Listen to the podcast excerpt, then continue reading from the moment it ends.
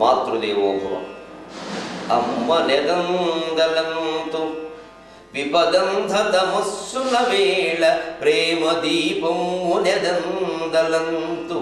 మా అమ్మ నెదందలంతు విపదంధతమస్సుల వేళ ప్రేమ దీపము నెదందలంతు. ఘన భారత భాగవతాదులైన గ్రంథముల సారమంతయు కథా కథనమున దెల్పు వ్యాసపీఠము నెదందలంతు. ఘన భారత భాగవతాదులైన గ్రంథముల సారమంతయు కథా కథనమున దెల్పు వ్యాసపీఠము నెదందలంతు. కమఠంపు నివృత్తిను సంగి బ్రోవగన్ మా అమ్మ నెదందలంతో. ఈ జాతికి మార్గదర్శకాలైన రామాయణ భారత భాగవత మూడింటిని కూడా మనమంతా చిన్నతనంలో అమ్మ ఒడిలోను అమ్మమ్మ ఒడిలోను మా అమ్మ ఒడిలోను పడుకొని విన్నాం. అప్పుడు కథల రూపంలో విన్నాం. పెద్దయ్యాక వాటిలోని అంతస్తత్వాన్ని వాటి సారాన్ని తెలుసుకుంటాం. కథ తెలియడానికి బాల్యం సరిపోతుంది. సారం అర్థం కావాలంటే బాల్య, కౌమార, యౌవన, ప్రౌఢత్వ, వార్ధక్య దశలు దాటితే కానీ వీలు కాదు. ఈ తత్వం అంత నిగూఢమైనది, ఆచరణలో అంత కష్టసాధ్యమైంది కూడా. అందుకే మళ్ళీ మళ్ళీ మళ్ళీ వింటూ ఉంటాం, విన్నదాన్ని అన్వయం చేసుకుంటూ ఉంటాం, అన్వయం చేసుకున్న దాన్ని ఆచరణలో పెడుతూ ఉంటాం. అవగాహన, అన్వయము, ఆచరణ, ఈ మూడు ఏ కథ విన్నా, ఏ ప్రసంగం విన్నా, ఏ గ్రంథం చదివినా చాలా ముఖ్యమైనటువంటి మూడు గుర్తుపెట్టు. విషయాన్ని ముందు అవగాహన చేసుకోవాలి, దాన్ని మన జీవితానికి అన్వయం చేసుకోవాలి, మూడవది ఆచరణలో పెట్టాలి. ఈ మూడింట్లో ఏది లోపించినా ఇక మన జీవితం గురించి మాట్లాడుకోవాల్సిన పని. మా అమ్మ ప్రార్థన పద్యంలో మీరు గమనించండి, ఇవన్నీ వ్యాసపీఠం లాంటి మా అమ్మ చిన్నతనంలోనే నాకు కథల రూపంలో చెప్పింది.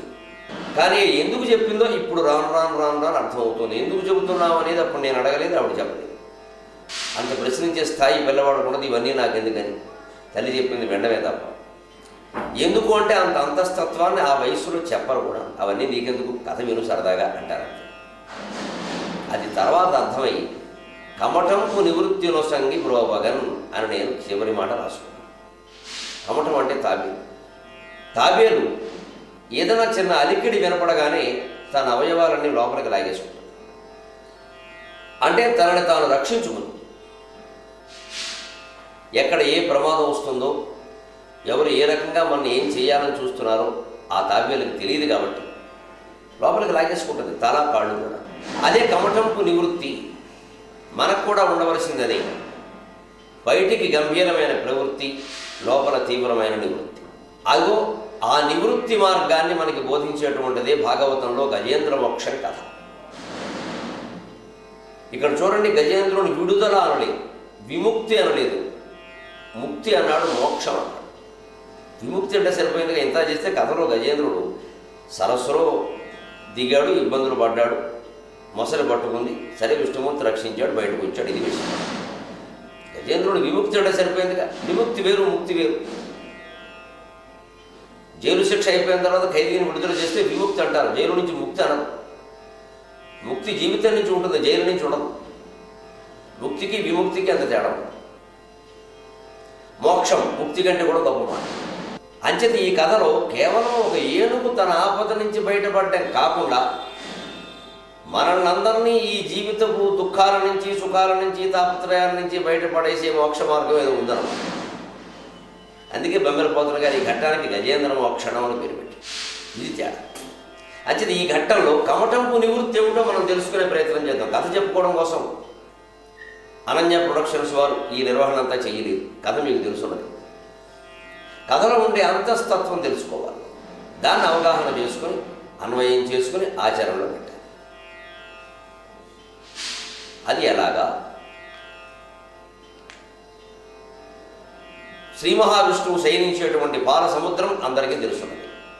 ఆ పాలసముద్రంలో త్రికూట పర్వతం, అందులో ఒక కొండ శిఖరం మీద ఒక పెద్ద సరస్సు, మహారణ్యం చుట్టూ. ఆ అరణ్యంలో ఎన్నో ఏనుగులు, ఆ ఏనుగులకు రాజే మన కథానాయకుడు గజరాజు, గజపతి రాజు కాదు గజరాజు. ఈయనకి ఎన్నో ఏనుగులు భార్యలు. సరే, దానికి లోటే ఉంది. ఈయన ఒకరోజు సరదాగా వనవిహారానికి బయలుదేరాడు. ఇంచుమించు సాయంత్రం వేళ, నాలుగు గంటల వేళ, మధ్యాహ్నం ఎండవేళ గుహల్లో ఏనుగులు పడుతుంది. పొద్దున్నే ఆ సాయంత్రం వేళ ఆ గుహలోంచి బయటకు వస్తున్నాయి. మూడున్నర నాలుగు గంటల వేళ కాస్త చల్లబాటు వేళ, ఇంకా వనవిహారం చేసి కాస్త సరదాగా ఎక్కడైనా స్నానం చేసి వద్దాం హాయిగా. ఆ గుహలోంచి గుహల్లోంచి బయటకు వస్తున్న ఏనుగులు ఎలా ఉన్నాయి అంటే బెంగళూరు గారు చెప్తున్నాడు, సూర్యునికి భయపడి కొండ గుహల్లో దాక్కున్నటువంటి చీకటి ఈ ఏనుగుల రూపంలో బయటకు వస్తుందా అన్నట్టుగా ఉన్నాయట. అది పోలిక. చీకటి ఇలా ముద్దలు ముద్దలు ముద్దలు ముద్దలుగా వ్యాపిస్తుంది. ఏనుగులు కూడా ఇలాగ పెద్ద పెద్ద కొండల్లా ఇలా ఉంటాయి, పైగా నల్లగా ఉంటాయి. అందుకని ఏనుగులు ఏనుగులు చీకటితో పోవచ్చు.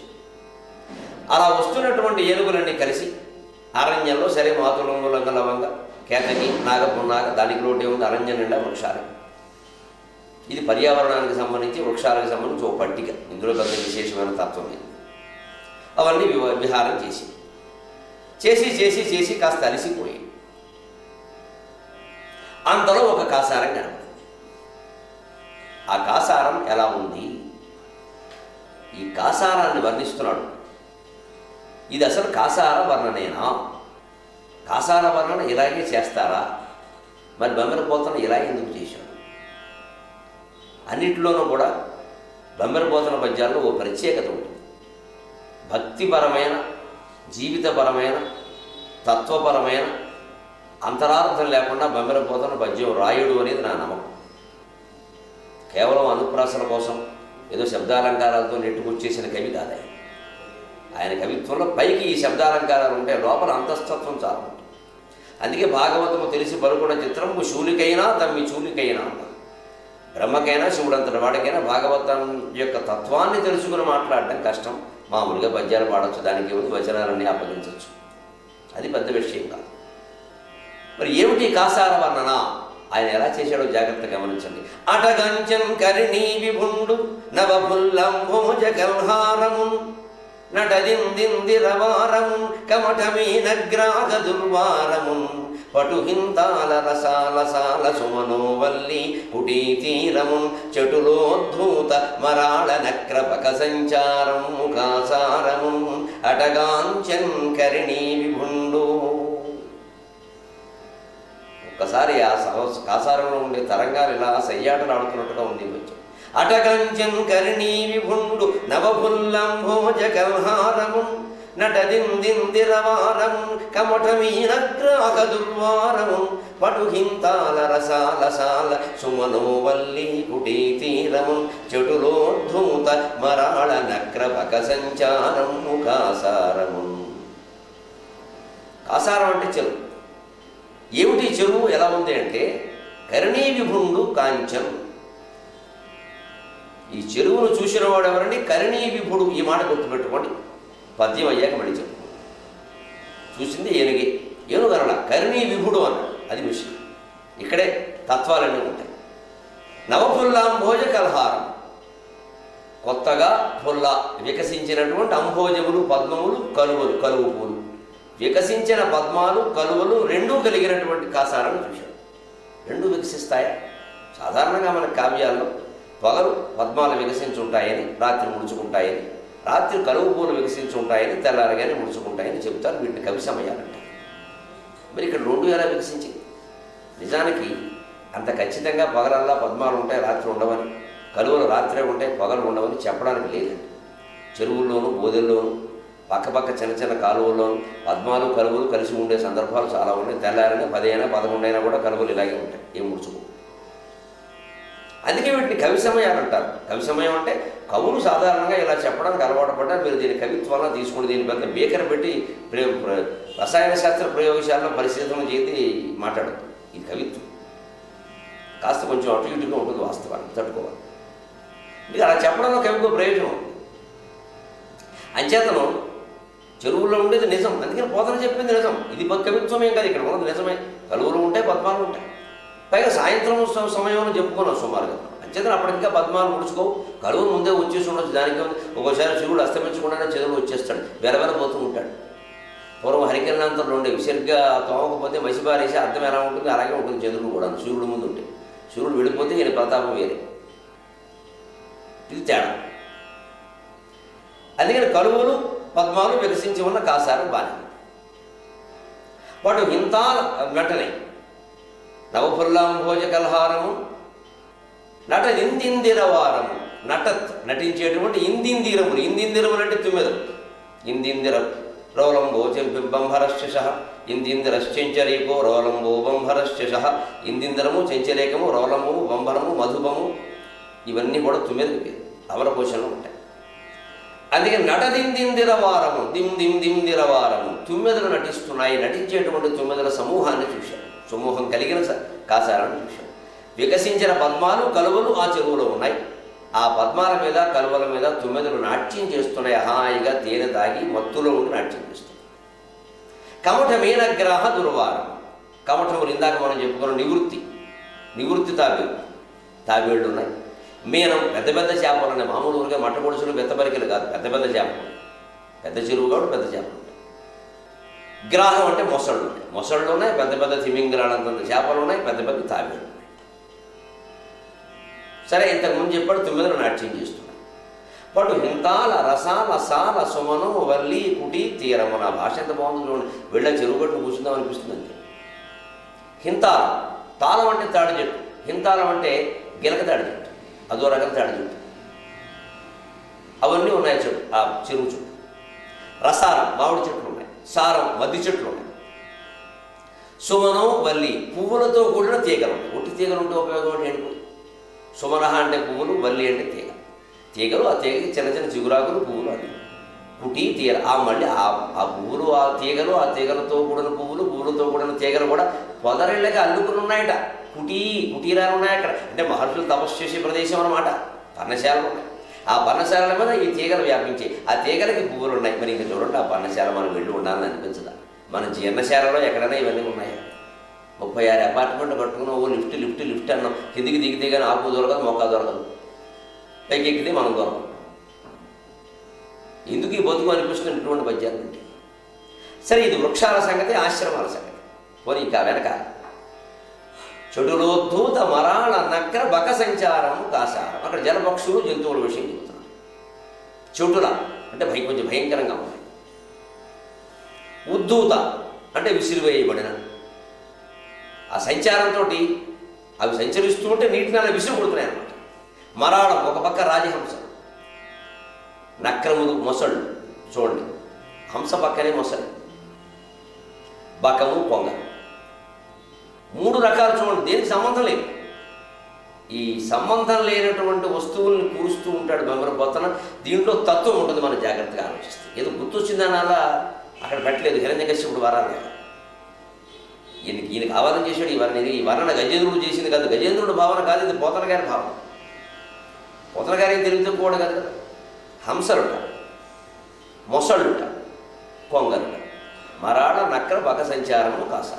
ఇది మనకు భౌతికంగా ఇది పైకి కనిపిస్తాం. పోతన పద్యాలు ఇలాగే ఉంటాయి. ఇలా ఉంటే మనం ఎందుకు అరణ్య ప్రొడక్షన్స్ ఎందుకు ఈ వివరాలని? దీంట్లో అంతస్తత్వం ఉందన్న, కమఠంపు నివృత్తి ఉంటాం. రెండోది కరిణీ విభుడు చూశాడు, ఆ విషయం తెలుసుకోవాలి. చూసిన వాడు కరిణీ విభుడు, అది చూసుకోండి. అంటే కరిణి అంటే ఆడ ఏనుగు, కరి అంటే మగ ఏనుగు, కరిణి అంటే ఆడ ఏనుగు. ఆడ ఏనుగులకి భర్త అయినటువంటి గజేంద్రుడు చూశాడు. ఆడ ఏనుగులకి భర్త కాకపోతే మగ ఏనుగులకి భర్త అవుతాడంటే ఎవడన్నా? భర్త అంటేనే మగవాడు, వాడు ఆడవాళ్ళకే భర్త అవుతాడు. కానీ పరిగెట్టుకుని చెప్పడం, ఎందుకంటే విహారానికి ఈయన ఒక్కడు రాకుండా ఆడవాళ్ళతో కలిసి వచ్చాడు. ఇప్పుడు మీరు మనిషి అనుకోండి, కలిసి మనిషి మగవాడు భర్త. తనంతట తానుగా బజారుకు వచ్చినప్పుడు తన మనస్తత్వం వేరు, భార్యతో కలిసి వచ్చినప్పుడు మనస్తత్వం వేరు. ఇది ప్రత్యేకత. భార్యతో కలిసి వచ్చినప్పుడు భర్త ఎలా ఉంటాడు అంటే ఎక్కడ ఏ అవమానం జరగకూడదు, అన్ని పనులు సక్రమంగా అయిపోవాలి, అన్ని వెళ్ళిన చోటల్లా తనని పొగుడుతూ ఉండదు. ఎందుకంటే భార్యకి తన విలువ ఏమిటో తెలియాలి, ఓ పక్క విలువ తెలిసి ఆవిడ బాధాభిబంధనాలు చేస్తున్నా సరే వీడికి ఈ ఫీలింగ్ బాగుంది, ఈ భావన. మావిడ నన్ను మెచ్చుకోవాలి, మావిడ నన్ను మెచ్చుకోవాలి, మావిడికి నేనేమిటో తెలియాలి. తెలుసు నాయన, నువ్వు చెప్పక్కర్లేదు, రోజు తెలుస్తూనే ఉంది నువ్వు ఏమిటో. అందుకే ఓసారి ఆడవాళ్ళు ఏదైనా బడాయి కబుర్లు చెబుతుంటే గొప్ప కబుర్లు కోదులు బడాయి అంటుంది. అంతే, ఆ నవ్వు అందులో వంద అర్థాలు ఉన్నాయి నేను చెప్తే బాగుంటుంది కదా. ఆ వాళ్ళకి తెలుసు మన వ్యవహారాలు, మన శక్తి సామర్థ్యాలు ఏమిటో సమస్తం తెలుసు, చెప్పక్కర్లేదు. కానీ ప్రతి మగవాడికి ఉంటుంది భావన, బయటికి వెళ్ళినప్పుడు ముఖ్యంగా చాలా గొప్పగా జరగాలని, నేను అసలు విశేషంగా జరగాలి, బా నా ఊరికి ఎంత బరువు ఉందా అని ఆవిడ అనుకోవాలి. ఇది పూర్వకాల విషయం నేను చెప్తే. ఇప్పుడు ఆడాడు ఉద్యోగాలు చేస్తున్నాను, చదువులు అన్నీ ఉన్నాయి. వాళ్ళు అసలు ఈ మగవాళ్ళ ఫీలింగ్ బా భావాల గురించి వాళ్ళు ఆలోచించలేదు, వాళ్ళ భావాలు వెళ్ళలేదు. ఈ వడ వదిలేడు, ఈ అయోమయం, ఈ గజీ బిజీ, ఇది వేరే కాస్త పూర్వకాలం సంసారం. అందుకని ఆడవాళ్ళతో వచ్చాడు ఒక పెద్ద మనిషి, వాడి పేరు గజేంద్రరావు అనుకుందాం, కశ్యప్. ఎక్కడికి వచ్చాడు? బజార్కి వచ్చాడు. దేన్ని చూశాడు? ఇక్కడ కాసారాన్ని చూశాడు. ఇది కాసారమేనా? చూడండి, నవపుల్లం భోజ గల్హారము, కొత్తగా విరిసినటువంటి కలువ పూలు పద్మాలు అన్నీ ఉన్నాయి. ఈ కలువ పూలు పద్మాలు సరిగ్గా కాసారానికి కాదు, మన సంసారానికి ప్రతీక. ఈ పుల్ల శబ్దం వందే మాత్రంలో కూడా ఉంటుంది. పుల్ల కుసుమిత దుర్మదల శోభిని. పుల్ల అంటే వికసించిన, అది నారింజ పండులో పుల్ల, నిమ్మ పండులో పుల్ల కాదు, పుల్ల ఒత్తు పెట్టాలి. అందుకని పుల్ల కుసుమిత అనకూడదు, పుల్ల లేవు అక్కడ, పుల్ల ఒత్తు పెట్టాలి. ఒత్తు అంత ముఖ్యం. పుల్ల అంటే అర్థం వేరు, పుల్ల అంటే అర్థం వేరు. అందుకని పుల్ల అంభోజులు, వికసించిన పద్మాలు, కలువుకోలు, ఇవే సరిగ్గా మన ఇళ్లలో ఉండేటువంటి పిల్లలకి సంకేతాలు. ఆడపిల్లలు మగపిల్లలు ఎవరైనా కావచ్చు, ఏదో పద్మం మగపిల్లాడని, కలువు కలువ కన్నే అంటారు కాబట్టి కలువ ఆడపిల్లని అనుకుందాం, ఏదో అనుకోవాలి. అంచేత ఈ పిల్లలు సంసారంలో ఈ పిల్లలు వికసించి ఉంటారు, ఎదుగుతూ ఉంటారు. ఇది ఆనందకరమైన దృశ్యమే. అలాగే ఇంకా ఆనందకరమైన దృశ్యాలు ఉంటాయి సంసారంలో. నట దిం దిం ది రవారము, దిం దిం దిం దిం దిం. ఈ ప్రథమం ఏమిటండి? తొమ్మిదిలో నాట్యం చేస్తున్నాయని చెప్పడానికి ఇందింద్రం వాడక్కర్లేదు. రోలం గోబంహరస్సుష మధుబహ, మూడు ఉన్నాయి. అడి ప్రత్యేకించి దిం దిం దిం దిం నట దిం దిం దిం ది రవారము. ఎందుకంటే నాయన సంసారం ఒకప్పుడు కలువలతో పద్మాలతో, వికసించిన కలువలతో, పుష్పించిన పద్మాలతో, వాటి మీద మత్తిల్లి నాట్యం చేసేటువంటి తుమ్మెదలతో, ఝంకారాలతో అద్భుతంగా ఉంటుందయ్యా. అంటే సంసారం బాగానే ఉంటుంది, సంసారంలో సుఖాలు ఉన్నాయి. అయితే ఎందుకు దిగా వెలివాడడం ఏంటి? ఏదో ఉందేనే, తర్వాత అర్థమైంది ఏమీ లేదు. ఇప్పుడు అర్థమవుతుంది పద్యంలో కూడా ఏముందో. అందుకే ముందు ఇవన్నీ ఉంటాయి, ఆనందాలు ఉంటాయి. వెళ్ళిన తర్వాత రెండేళ్ళు బాగానే ఉంటుంది, మూడేళ్ళు బాగానే ఉంటుంది. మరి తర్వాత కమఠమీ నగ్రాగ దుర్వారము,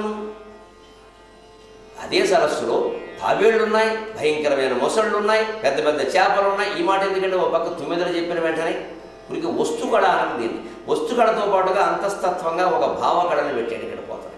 వస్తుకళ అంటే వస్తువులు పెంచడం, ఆ వస్తువుల మధ్యలో ఒక భావాన్ని ముడిస్తే భావకళ. అదిగా చూడండి, వెంటనే కలువలు అన్నాడు, పద్మాలు అన్నాడు, తుమ్మెదలు అన్నాడు, అందమైన దృశ్యాలు చూపించాడు.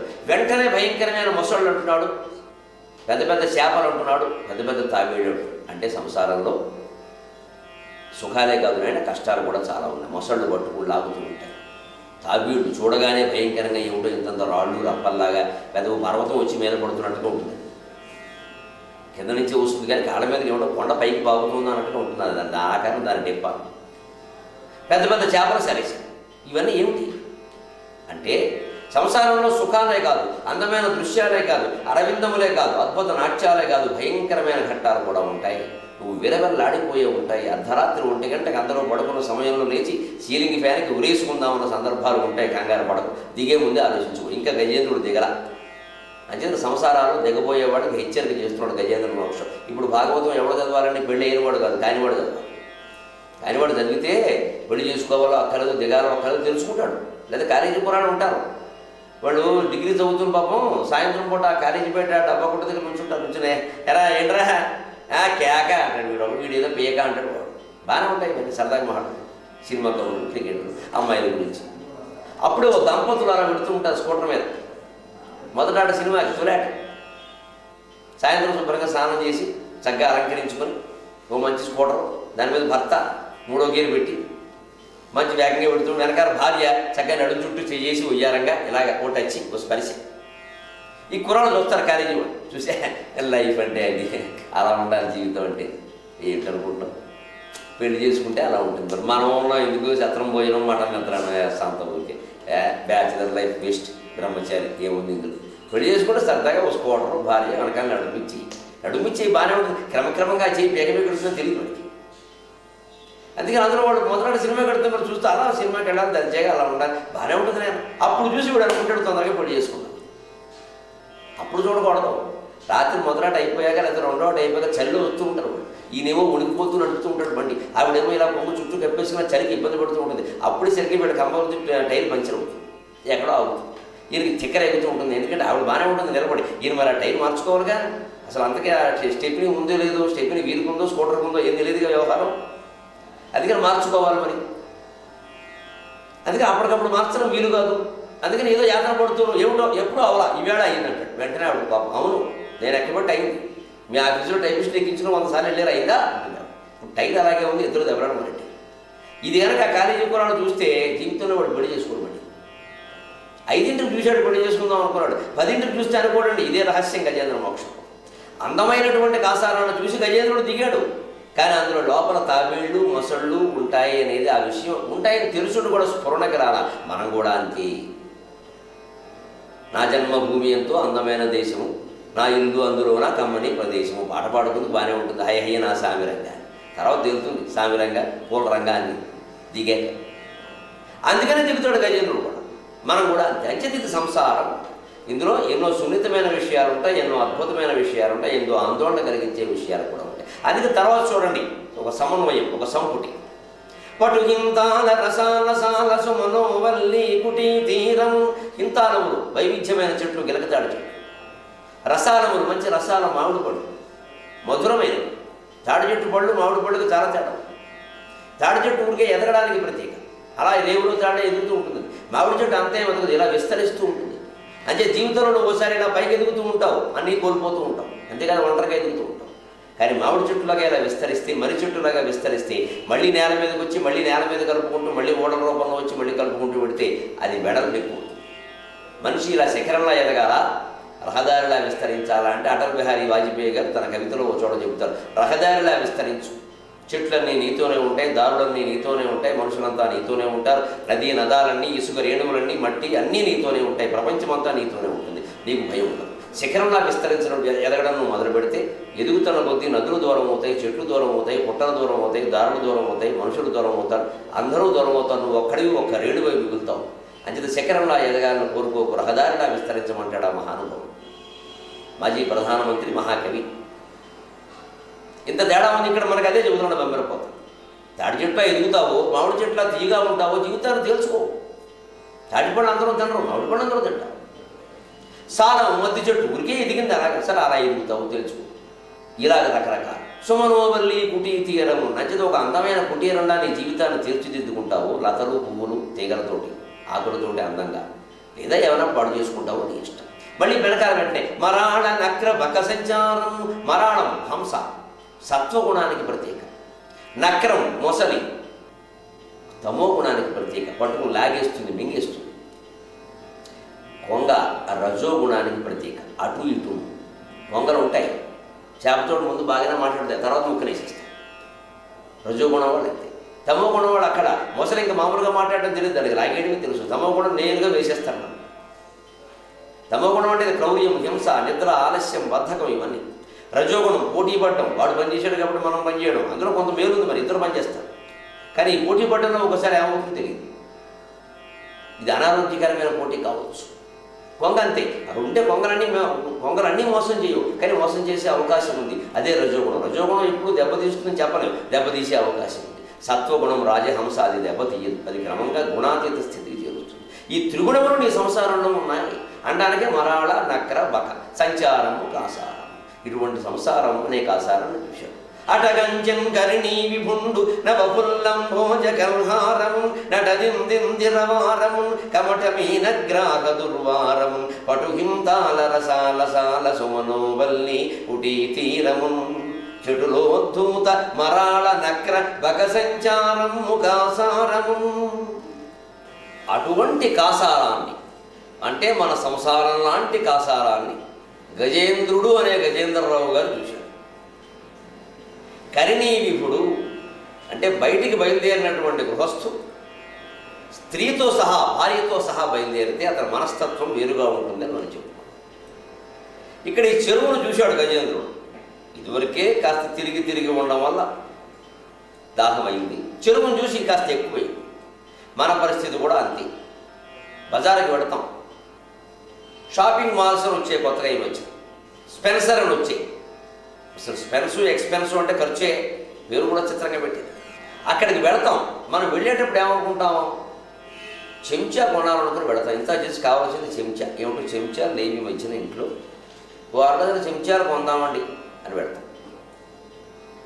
కానీ అక్కడికి వెళ్ళాక చెంచాలే కాదు, కంచాలు, రకరకాల పళ్ళేది, సైజు తేడా, ఇంకేవో కొత్త కొత్త వంట సామాను, ఇంకా అందులో రకరకాల రంగులు, డిజైన్లు అన్నీ కనపడేసరికి అది కావాలి, ఇది కావాలి, ఇది ఉంటే బాగుంటుందేమో, అది ఉంటే బాగుంటుందేమో, అన్నీ ఉంటే బాగుంటాయి, మనం ఉంటే బాగుండదు ఇంట్లో. ఇది చూడండి, అక్కడ వస్తువులను చూసా కొనాలనే కాంక్ష. ఇదే సరిగ్గా గజేంద్రుడికి చెరువును చూసి దాహం ఎక్కువైంది, ఉన్న దాహమే ఎక్కువైంది. అమ్మ బ్రహ్మాండమైన చెరువు దొరికింది, దాహం ఎక్కువైంది. సరే, దాహం కోసమే అందులో దిగాడు. చెరువులో దిగడం తప్పు కాదు, ఎలా దిగాడో చూడండి గజేంద్రుడు. దాహం వేసి, మీరు ఆలోచించండి, ఏనుగుకి దాహం వేస్తే చెరువులో దిగాల అక్కర్లేదు. ఆ గట్టు నిలబడి ఆ తొండ అందులోకి పెడితే ఒక్కసారి అలా చెబితే మొత్తం చెరువు పైకి వస్తుంది. ఎందుకంటే భగవంతుడు దానికి ఒక పెద్ద ఫైవ్ హెచ్పి మోటార్ ఒకటి ఇచ్చాడు. ఇలా తొండ శుభ్రంగా ఇలా పెట్టి లాగితే ఒక దెబ్బ చెరువు వచ్చేస్తుంది మొత్తం. దాహం తినడానికి చెరువులో దిగడం ఎందుకంటే అమాయకుడు కాకపోతే. అలాగే మన జీవితంలో కొన్ని సరదాలు తినడానికి సంసారంలో దిగిపోయి తాపత్రయ పడక్కల. ఆనందంగా జీవించడానికి సంసార మార్గం ఒక్కటే కాదు, అనేక మార్గాలు ఉంటాయి. సరే, పోనీ దిగినా కూడా పరిమితంగా ఉండవచ్చు.